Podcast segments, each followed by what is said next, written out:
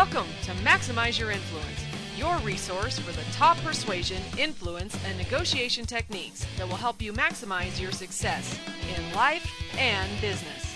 And now, here are your hosts, Kurt Mortensen and Steve Olson.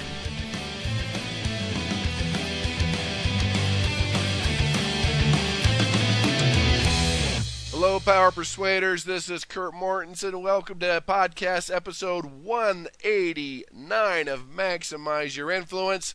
I am doing this in Dubai. Great place in the world. I'm doing some book promotion with Laws of Charisma and Maximum Influence, doing some seminars over here, eating some great food, meeting some great people, and having a lot of fun. I'll let you more about that. But this week, we've got a great interview for you. Jon Gordon, leadership expert. I just finished an interview. It was really great, good information. Take some notes on changes in leadership and how to get people to buy into your vision, be more influential, key factors to your success. So let's go to the interview with Jon. We have a special guest interview with Jon Gordon. Welcome, Jon. Kurt, great to be with you. Oh, it's good to have you. Let's give the listeners a little bio about Jon. Jon's best-selling books and talks have inspired readers and audiences around the world. His principles have been put into test by numerous NFL, NBA, and MLB coaches and teams, Fortune 500 companies, school districts, hospitals, and nonprofit organizations. He's the author of numerous best-selling books, including The Energy Bus, The Carpenter, Training Camp, The Seed, You Win in the Locker Room First, and No Complaining Rule. We all need that one. Jon has tips as featured in today's show, CNN, CNBC, the Golf Channel, Fox and Friends, and numerous magazines and newspapers. His clients include Los Angeles Dodgers, Atlanta Falcons, Campbell Soup, Dell Publix, Southwest Airlines, LA Clippers, Miami Heat, Pittsburgh Pirates, Clemson Football, Northwestern Mutual, Bayer, West Point Academy, and more. Plenty of credibility there. Good stuff to have. Let's just start it off. I don't know where this came from, but our tradition here on the show is to ask all of the people we interview is probably the most important question ever. What is the worst vegetable on the planet and why? the worst vegetable ever. You know, I would say spinach, but only because cream spinach was something I was forced to eat as a child and it just made me sick. I like spinach now to this day, but cream spinach, like, ugh, the worst. Yeah, you take something that's bad and you make it worse. Yeah, that just kind of gave me some chills too. The forced cream spinach, it's the look too, the green gooey mass. Oh, and and the texture. And my dad said, if you don't eat this, you're not going to bed. You're staying at the table until you eat that with your liver. I had that too. wow. So we increasing the emotional scars with our listener, but let's get started and, and talk about. I mean, your background with leadership and all that you've done. One of the things we do on the show is we always have a persuasion blunder. What is the greatest unknown blunder or mistake that leaders make that maybe that they're committing uh, all the time and they don't know and it's and it's sabotaging them as a leader? What would you identify there? Well, one of the greatest mistakes leaders make is that they don't deal with the negativity that exists on their team. And if they do try to deal with it, a lot of times they do it in a negative way. And I often say, don't be negative about negativity. When you are, you're only contributing to it in, in a negative way. And so you do have to confront negativity that exists as a leader. You have to deal with it within yourself. You have to deal with it within your leadership team and you have to address it. And the goal is to transform it. You do so to try to transform it first and foremost. If that doesn't work, then you may have to remove it. But most leaders don't like to address negativity, so it breeds and grows and then winds up sabotaging the, the team and the organization. Ah, so the negativity. So you mentioned it could be the leader's negativity or the team's negativity or both. Sometimes it's the leader's negativity, so they don't realize it's them. They think it's the team, so they never do any kind of 360 assessment or feedback. They don't deal with it within themselves, and the team is going, hey, our leader's are an energy vampire. And the worst is when the leader gives them my book, The Energy Bus, and says, here, read this, which is about energy vampires. So then they wind up hating the book, hating their leader for having to read it, and then they hate me for writing it when that was never the intention. So so it's really about looking in the mirror first yourself and saying, okay, maybe I need to be a better leader. And as I start to address these issues, then I'll transform them in a positive way. We have an exercise in one of our trainings where we do a love letter to an energy vampire, where you actually write a letter of encouragement to an energy vampire on your team, someone that may be driving you nuts, but you find the good in them, you give them that letter. And we had a manager recently report back to us they did that. She had a great conversation with her direct report. It was about a two hour conversation, transformed their relationship, and it tr- completely transformed her leadership style now going forward by doing that exercise. Mm, great point. So you're saying if if the leader's negative and they pretend to put on that smile and pretend to be positive, nobody's buying it? No one's buying it because we know real and we know real positive. There's something I call false positive. And we know when someone is real, sincere, authentic. And I know you read about a lot, you know, charisma being, you know, persuasive. Well, if you want to be persuasive, if you want to have that charisma, it has to be authentic. It has to come from your heart and the core of who you are. So when I talk about the power of positive leadership, my latest book, for instance, I'm not talking about Pollyanna positive. I'm talking about real positivity. And this doesn't mean you have to be jumping off the walls, bouncing off the walls, high energy. You can be very introverted and still be a great positive leader. I like that. Authentic, genuine, that's important. People see right through it. And just because they're not calling you out on it doesn't mean they're not feeling it. So, another thing you said with the great leaders, you have, for great leaders to win, you must win with people. So, what what are the elements there as far as really winning them? Is that winning them over? Is it hearts or minds? All the above?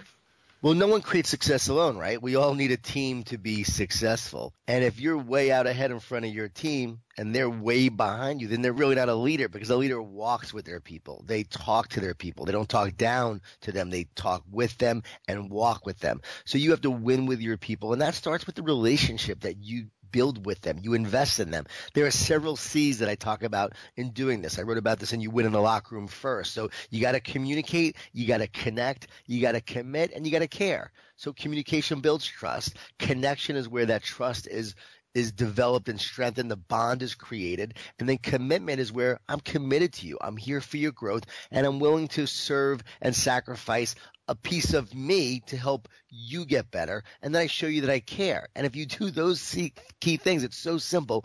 Those people, when you lead with love, I call that leading with love, they will follow with passion. Yeah, that's a great point. I get this question too. I think it's important. You, you talked about connecting and having that relationship and the people skills. Is that something that's just natural to people, or can that really be learned? Some are obviously better with it than others, right? We all have different skill sets, and some leaders are naturally more able to connect with others. Some attract people more to them. I mean, Dabo Swinney, coach of Clemson, I worked with him for five years, loves people, and people are just drawn to him. So there are certain leaders that are great at it and are better at it, but you can learn it. You can make time to connect. You can slow down and do some simple little things to connect with people. For instance, I call it love, serving, care. Love, serving, care. And, you know, love is not often talked about in the business world, right? But love is basically, okay, you know, I'm here for you. How can I help you? You know, I care about you. It's all those things. So you really show someone you love them. You're here to, you serve them. Hey, what are you working on? How can I help you? How can I help you grow? What's your vision? Okay, how can I help you achieve it? And then how do you show you care on a daily basis? We all have a caring trademark, I believe. Every one of us has a, a certain unique way that shows that we care about others. And when you put those three things together, that's the magic formula for developing those relationships. Yeah, I agree 100%. I mean, when people know that you care and you're developing that relationship, it really opens up the door to influence and leadership. But here's an intriguing question for you as you've looked around and done your research, and you might not be able to answer this, or maybe there's multiple. Who who would you peg as the greatest example of leadership of all time? The greatest leadership of all time has to be Jesus. I mean, the world keeps time based on his birth. So, and again, I'm not even talking about from a religious standpoint. What, whatever religion you are, I honor everyone's religion and their faith. But you have to understand that he took 12 people, 12 incompetent people, and was able to transform the world, and people billions now follow him because of what those 12 did because of his leadership. And so what did he do? He invested in the 12. He served and sacrificed for them, developed relationships with them, also encouraged them, and he displayed two key characteristics which are the key to any great leader, love and accountability. Love and accountability are the two that must go together because we've been talking about love, right? But love and accountability means, you know what? Because I care about you, I'm going to challenge you to be your best. And as you become your best, you're going to help us be our best. Now, we're here on a mission. We have a purpose. We have a vision. There are things we have to do with our company, our project, our, our organization, whatever it may be. we need you to be great for us and we need you to be great for your own growth. So a, a leader like that helps someone grow themselves, but love must arrive first. So I call it love tough instead of tough love. That if your team knows you love them, they will allow you to challenge them and push them. I'm going to meet Buzz Williams in a few hours. Buzz Williams is the coach of Virginia Tech. Already transformed the program at Virginia Tech. Had Marquette as a huge winner when he was there. What's his secret? He loves his players so much, invites them over, develops a relationship with them, cares about them, invests in their life skills. He's always here developing them as a people, but he will push you and challenge you to help you grow. And then one other example, Alan Mulally who Alan Mulally turned around Ford in 2006. They were losing $14 billion, had them profitable in a few years. I wrote about him in the book. One of the greatest leadership feats in history. If you said pick a leader besides Jesus, who is a great leader of love and accountability, it would be Alan Mulally. Also, would be one of my my great choices there. Great examples. I like that. People hate to be held accountable, but when someone knows that they love them and they're stretching them and they're on the same team, that that makes a huge difference. So, what have you noticed? Uh, and I've noticed with influence and persuasion, a lot of the changes over the last 10, 20 years. Have there been any significant changes in leadership in the last 20, 20 years, 10, 20 years that you've noticed? Oh, big time. And we, we, what we're seeing now is mm-hmm. that the old dictatorial style of leadership no longer works. Millennials are now coming up. Everyone always says, Jon, how do we lead millennials? How do I deal with these millennials? I say that millennials are making us better leaders. Why? You have to engage them. You have to develop a relationship with them. They won't work for a company or organization that doesn't have a noble purpose. So you have to have a purpose for what you're doing. You have to have a track for growth and development. You have to have leadership development. All these things make them better, but they also make you better as a leader. You can't just stay in your office anymore and tell people, I told you so. Tom Coughlin, the coach of the Giants at the time, he had to change his leadership style from dictatorial to relationship oriented. And so that's really the movement where I'm seeing like even in you know I work with a lot with corporate America. I work with a lot of professional college teams, and what you're finding is those who used to be you know old school are being phased out, or they're put into p- positions where their knowledge is useful, like a coordinator, but they're no longer the head coach. They bring in a younger coach who's great at developing relationships with the players, and they got the coordinators now calling the offense and defense based on their knowledge and wisdom let's talk about kind of the opposite here. Just switch gears a little bit. You mentioned that positive leaders embrace failure, and that's something you know, failure, failing, that can always challenge a leader, whether it be their failure or their team's failure. Tell us a little bit more about that, because that's something that uh, we face all the time. Well, failure is natural and it's normal and you're going to fail as an organization but if you are afraid of failure you won't be able to succeed you have to be willing to fail in order to succeed now no one wants to fail but you have to understand that it's part of the growth process to fail.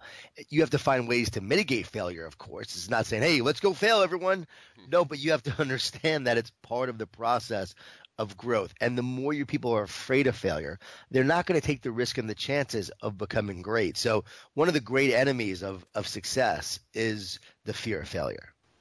I agree with that. Fear of failure, fear of criticism, a lot of these things that hold people back.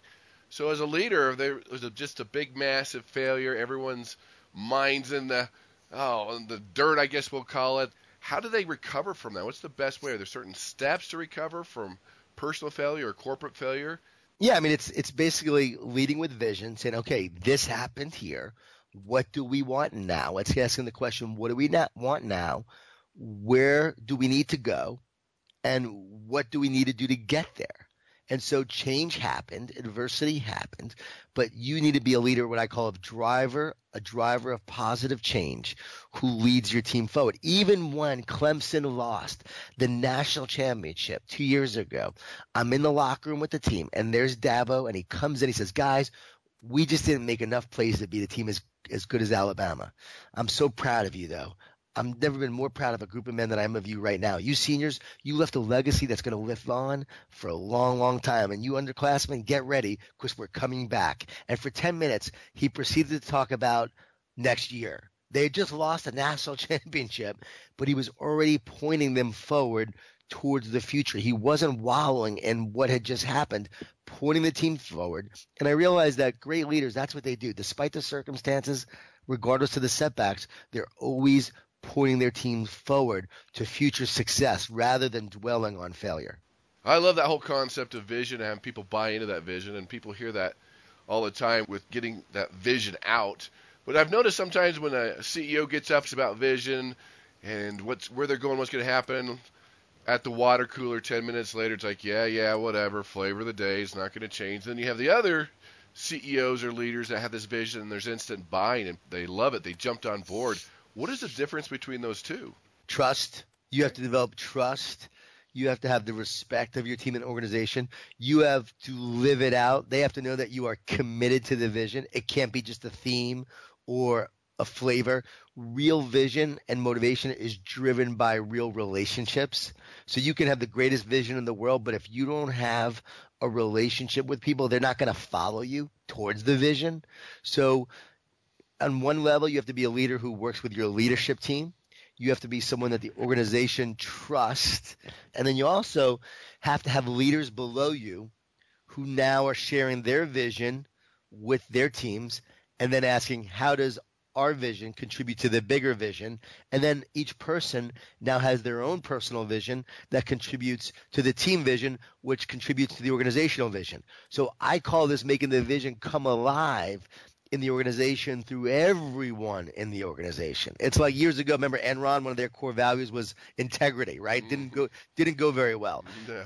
Because they weren't living them. So if you're living them and there's trust and people see that, then they're going to follow, and that's the difference. That's a huge difference. And I like that you mentioned trust, and I think everyone knows trust is an all-time low. What is a the most specific element of trust you think our listeners can start implementing to get people to trust them more?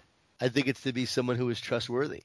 I mean, I just think, I mean, there's no secret formula. It's like, uh, how can I forgive? Forgive in five minutes. The way you trust, it, the way you earn trust is by simply saying what you're going to do and then doing what you say over and over. Trust needs to be earned one leader at a time. I saw a leader at a school district, the superintendent got a standing ovation, even though he announced that there was going to be layoffs and 10% of the people in the audience were losing their jobs, and yet still got a standing ovation. And even the 10% stood up and clapped.